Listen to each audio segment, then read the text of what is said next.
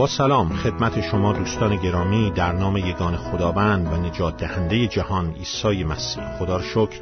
برای این فرصت مبارک مثل همیشه که می توانیم به یگان کلام خدا کتاب مقدس بریم و از اون برکات فراوان برای زندگانیمون دریافت بکنیم. همونطور که به خاطر دارید در جلسه گذشته شروع کردیم به مطالعه در مورد این مطلب در مورد این سوال. که چرا یک ایماندار مسیحی نمی‌تواند به زندگی کردن در گناه ادامه دهد؟ چرا فردی که از گناهانش توبه کرده ایمان خودش اعتماد خودش برای رستگاری رو بر خداوند عیسی مسیح قرار داده به او به عنوان نجات دهنده خودش نجات دهنده از غضب خدا بر گناهانش ایمان آورده تسلیم خداوندی مسیح شده. چرا چنین فردی نمی‌تونه به زندگی کردن در گناه ادامه بده؟ اصل مطلب تمام مطالعمون این است که یک ایماندار مسیحی قدرت دارد که گناه نکند. برای این مطالعه ما تمرکز کرده بودیم بر کلام خدا در انجیل مقدس رومیان فصل ششم آیات پانزده تا آخر 23 یک بار دیگه این آیات رو خدمت شما قرائت می‌کنم تا کلام خدا در ذهن ما باشه و بعد ادامه میدیم مطالعمون رو در مورد این مطلب که چرا یک ایماندار مسیحی نمی‌تواند به زندگی کردن در گناه ادامه دهد. پس کلام خدا را بشنوید. رومیان فصل شش از آیه پانزده. پولس رسول با الهام روح القدس می نویسد پس چه گوییم؟ آیا گناه بکنیم؟ از آن رو که زیر شریعت نیستیم بلکه زیر فیض؟ هاشا آیا نمی‌دانید که اگر خیشتن را به بندگی کسی تسلیم کرده او را اطاعت نمایید؟ شما آن کس را که او را اطاعت می کنید بنده هستید. خواه گناه را برای مرگ خواه اطاعت را برای عدالت. اما شکر خدا را که هرچند غلامان گناه می بودید لیکن الان از دل مطیع آن صورت تعلیم گردیده اید که به آن سپرده شده اید از گناه آزاد شده غلامان عدالت گشته اید. به طور انسانی یا به طور انسان به سبب ضعف جسم شما سخن می‌گویم زیرا همچنان که اعضای خود را به بندگی نجاست و گناه برای گناه سپردید همچنین الان نیز اعضای خود را به بندگی عدالت به بندگی رستگاری برای قدوسیت بسپارید. زیرا هنگامی که غلامان گناه می بودید از عدالت آزاد می بودید پس آن وقت چه سمر داشتید از آن کارهایی که الان از آنها شرمنده اید که انجام آنها موت است؟ اما این حال چون که از گناه آزاد شده غلامان خدا گشته اید سمر خود را برای قدوسیت میآورید که عاقبت آن حیات جاودانی است. زیرا که مزد گناه موت است. اما نعمت خدا برکت خدا حیات جاودانی در خداوند ما عیسی مسیح. خدا شد بر این کلامش. باشد که خداوند این کلام رو بر افکار جانهای ما مبارک فرماید با هم یک دعای کوتاهی داشته باشیم. ای پدر آسمانی اکنون میطلبم این کلام رو برای من و تمامی شنوندگان عزیز این برنامه باز بکن. از طریق کلامت با قدرت روح قدوست با افکار و دلهای ما صحبت بکن و به ما قدرت درک و قدرت اجرا بده تا در گناه زندگی نکنیم. درک کنیم که چرا نباید در گناه زندگی کنیم و قدرتش رو عطا کن تا از گناهانمون آزاد باشیم. شکرت می‌کنیم که در ایمان به مسیح قدرت را قبلا به ما دادی به ما یاد بده که از این قدرت استفاده کنیم. باشد که بر اثر مطالعه کلام تو حتی کسانی که هنوز قلب و زندگیشون رو به خداوند عیسی مسیح نسپردن از گناهانشون توبه و تسلیم خداوندی مسیح بشن به او ایمان آورن. فیض و رحمت تو بر من و تمامی شنوندگان عزیز این برنامه جاری بشه چون در نام پرجلال خداوندمان عیسی مسیح دعا می‌کنیم. آمین. همانطور که در ابتدای برنامه خدمت شما عزیزان عرض کردم خلاصه مطلب این است که یک ایماندار راستین مسیحی قدرت دارد که گناه نکند. ولی حیله شیطان همیشه مخلوط کردن حقیقت با دروغ است. همین آیه پانزده از انجیل مقدس رومیان فصل شش میفرماید پس چه آیا چون زیر فیض خدا هستیم و نه تابع شریعت اجازه داریم که گناه کنیم؟ شیطان با زیرکی میاد این حقیقت رو میپیچونه و ازش یه چیز دیگه به نفع خودش در میاره. به طور نمونه میاد در گوش من و شما میگه خب تو شنیدی؟ به خاطر فیض خدا از طریق ایمان نجات یافته ای نه بر اساس شریعت نه بر اساس قوانین مذهبی. بنابراین حالا اگر یکی دو تا از این قوانین کلام خدا رو بشکنی چیز مهمی نیست. نجات آسمانی تو از دست نمیدی نه بر اساس هیچ گونه عملی که انجام داده ای. بنابراین نگران نباش خیلی هم سخت نگیر. ببینید دقت کنید کار شیطان دقیقا همینه که میاد یه مقدار زیادی حقیقت رو بر میداره لابلاش یه کمی از دروغهای کشنده خودش رو میریزه. شیطان و عاملین شیطان معلمین کاذب هیچ وقت تماما دروغ رو تحویل شما نمیدن. چون وقت شما متوجه میشید بلکه همیشه یکم دروغ رو با حقیقت قاطی می‌کنن. سم مرگ موش 90 درصدش نشاسته است که در نان و برنج ما می‌خوریم 10 درصدش. مواد شیمیایی است که در ترکیب با آن نشاسته به سم کشنده مرگ موش تبدیل میشه. بله درسته. کلام خدا در جاهای مختلف این را میگه. در افسوسیان فصل دو آیات هشت و نه به طور مثال میفرماید به سبب فیض خداست که شما از راه ایمان ایمان به عیسی مسیح نجات یافته اید و این کار شما نیست بلکه بخشش خداست از اعمال شما نیست.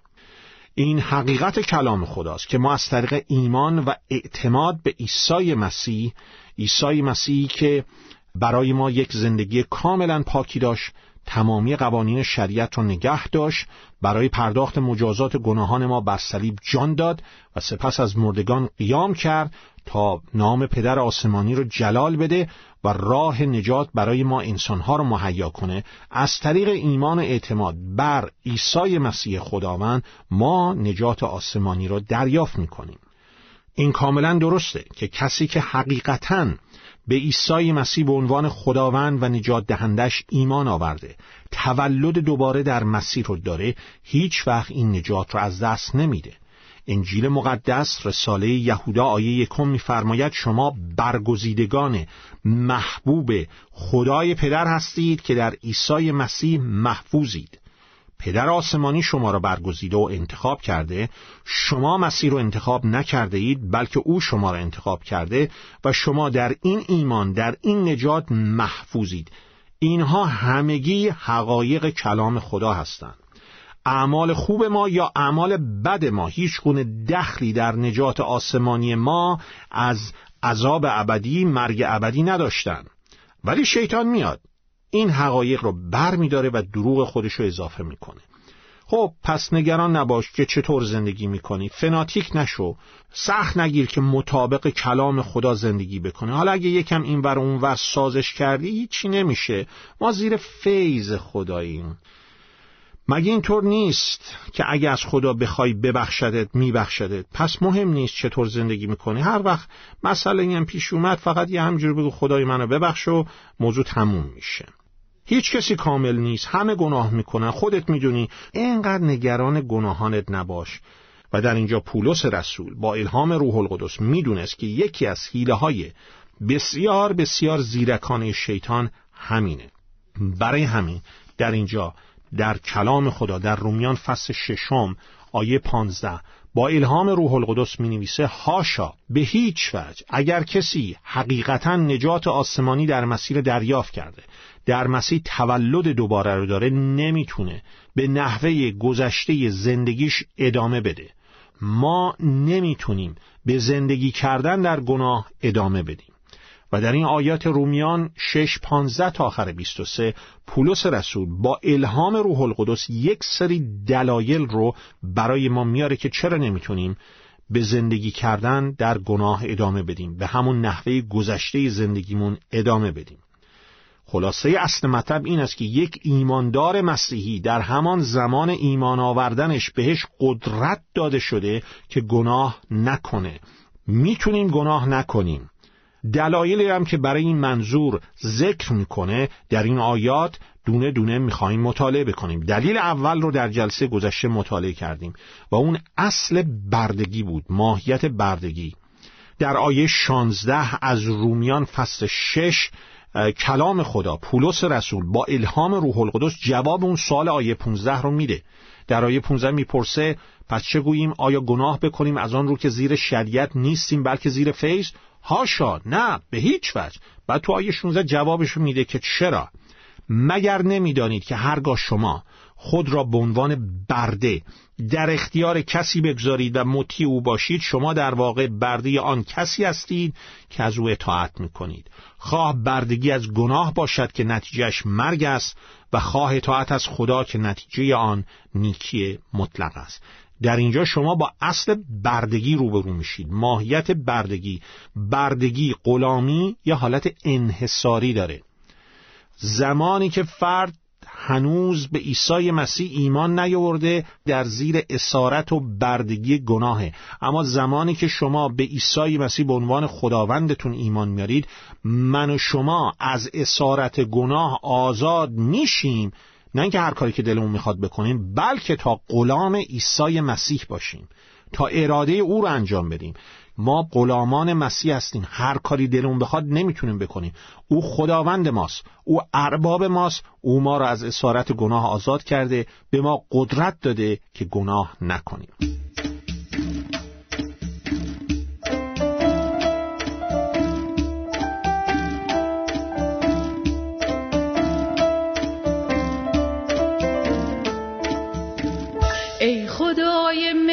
مهربانم مالک روح و جهانم. ای که گشتم پرز فیزم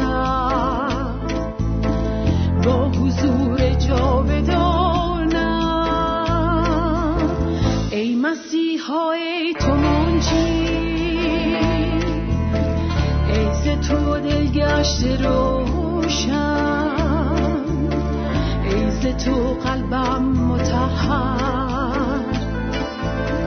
ای شفیع زنده من.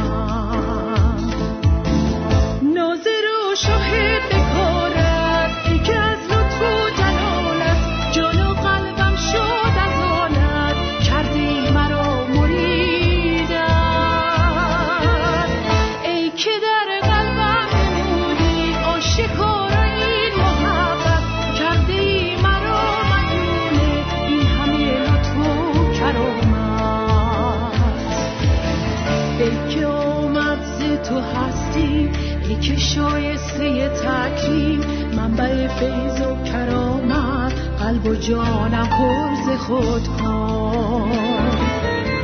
ای که ز تو هستی ای که شایسته تکریم منبع فیض و کرامت قلب و جانم پرز خود کن.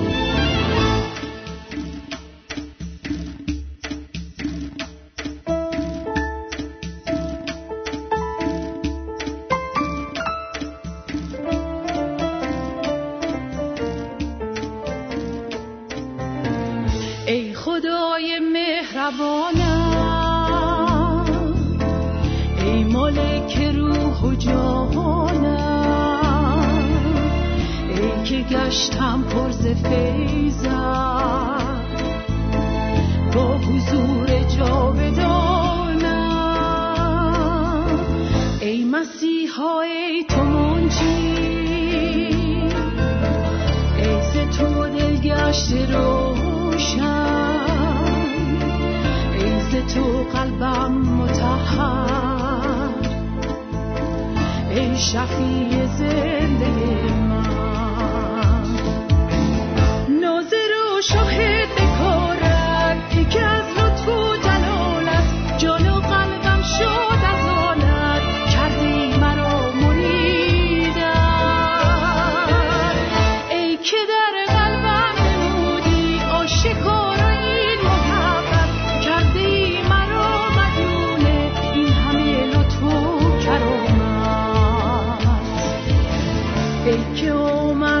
زنده که شایسته تکریم. منبع فیض و کرامت. قلب و جانم پرز خود کن.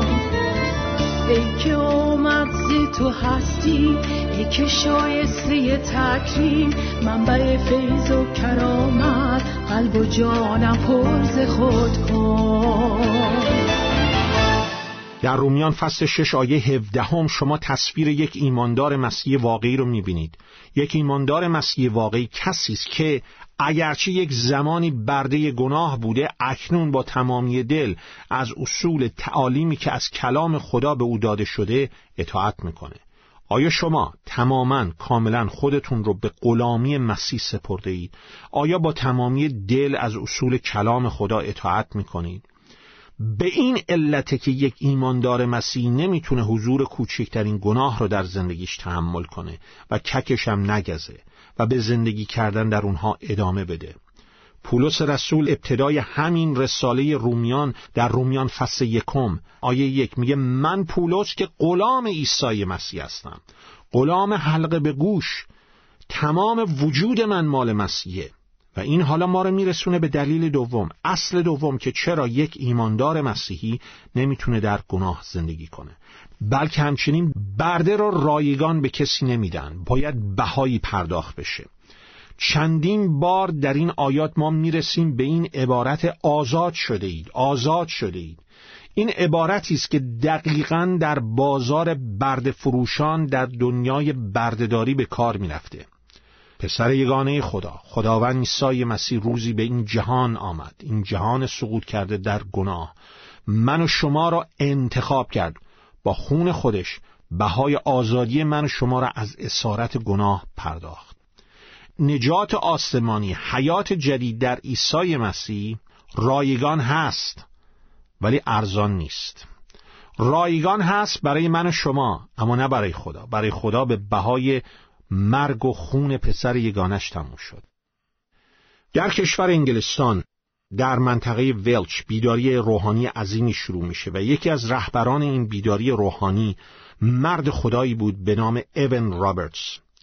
ایون رابرتس یک تقاضای دعایی داشت که دائما آن را تکرار می‌کرد و آن این بود که می‌گفت خداوندا صلیبت را به من نشان بده. اگر من فقط بتوانم یک نگاه اجمالی بر عمق معنی صلیب مسیح بیاندازم زندگی من را دگرگون خواهد کرد.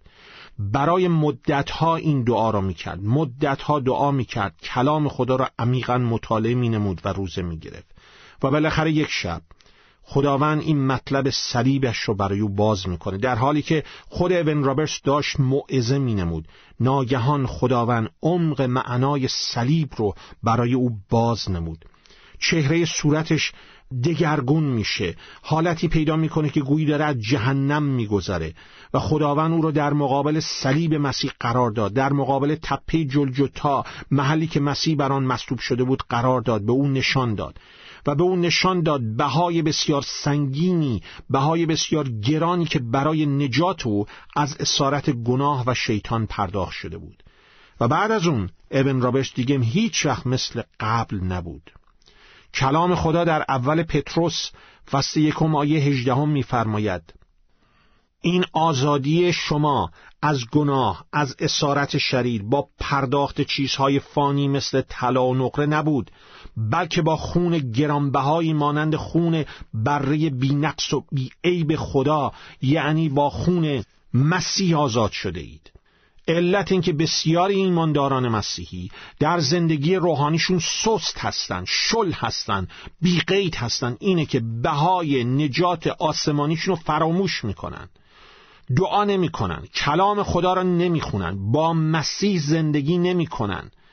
جسمانی نه روحانی وجودشون پر از تلخیه. اینه که به عمق معنای صلیب مسیح بهایی که مسیح برای نجاتشون پرداخته پی نبردن. از کلام خدا شروع کنید به مطالعه و تمرکز بر روی صلیب مسیح. زندگیتون دگرگون خواهد کرد.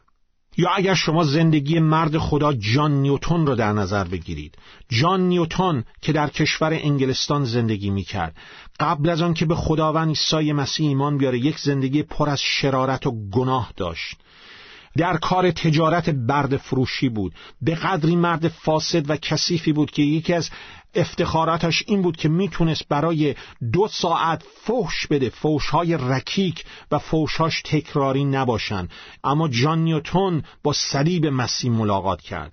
زمانی که روی عرشه کشتی بود که برای کار برد فروشی به آفریقا رفته بود و به اروپا برمیگشت آن کشتی گرفتار طوفان شدیدی میشه. بر روی عرشه اون کشتی در حال غرق شدن بودن. و ملوانان دیگر هم از جان نیوتون خوششون نمیآمد. به قدری مرد کثیفی بود که دیگران هم از او بدشون میآمد. و فکر می‌کردن به خاطر گناهان و بدی این فرده که این بلا بر سرشون آمده می‌خواستن او رو از روی عرشه کشتی پرت کنن در اقیانوس متلاطم. و اونجا جان نیوتون به یاد میاره تعلیمات و سخنان مادرش را که یک ایماندار مسیحی مؤمن بود و فریاد می‌زنه و از خداوند عیسی مسیح کمک می‌خواد که او را نجات بده و خداوند این کارو می‌کنه. و جان نیوتون توبه می‌کنه.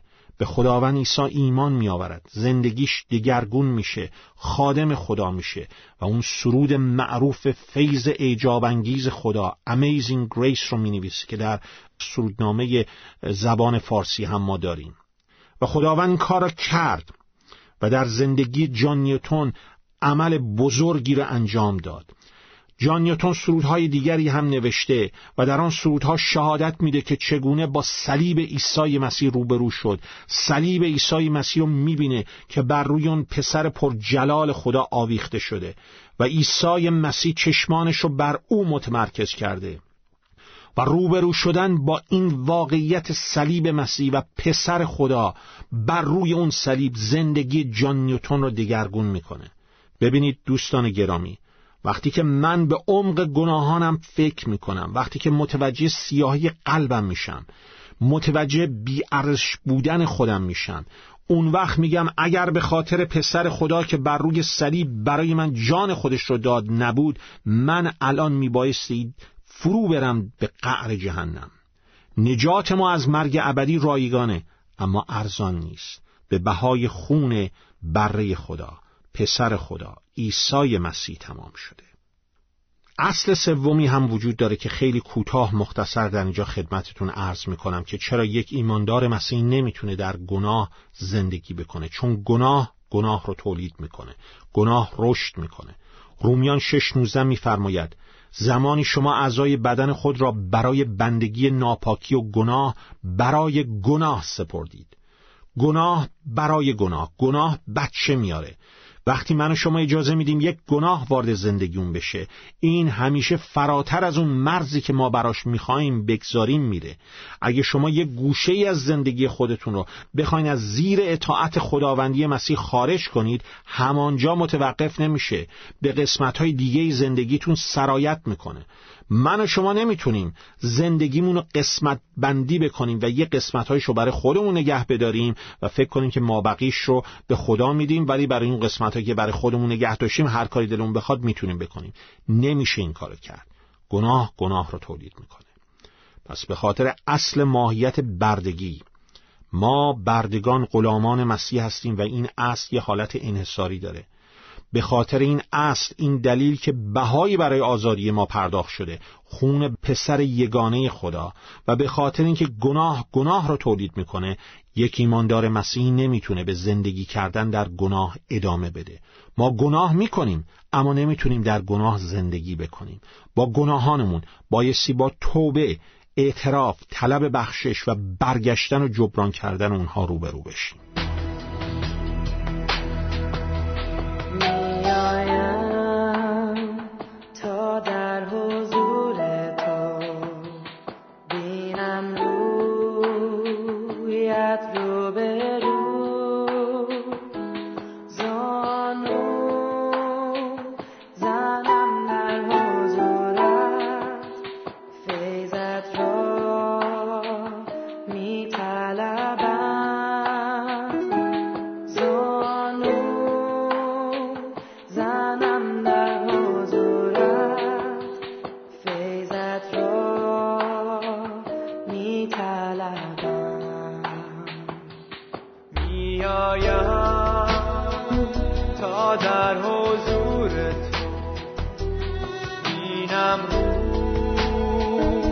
got through.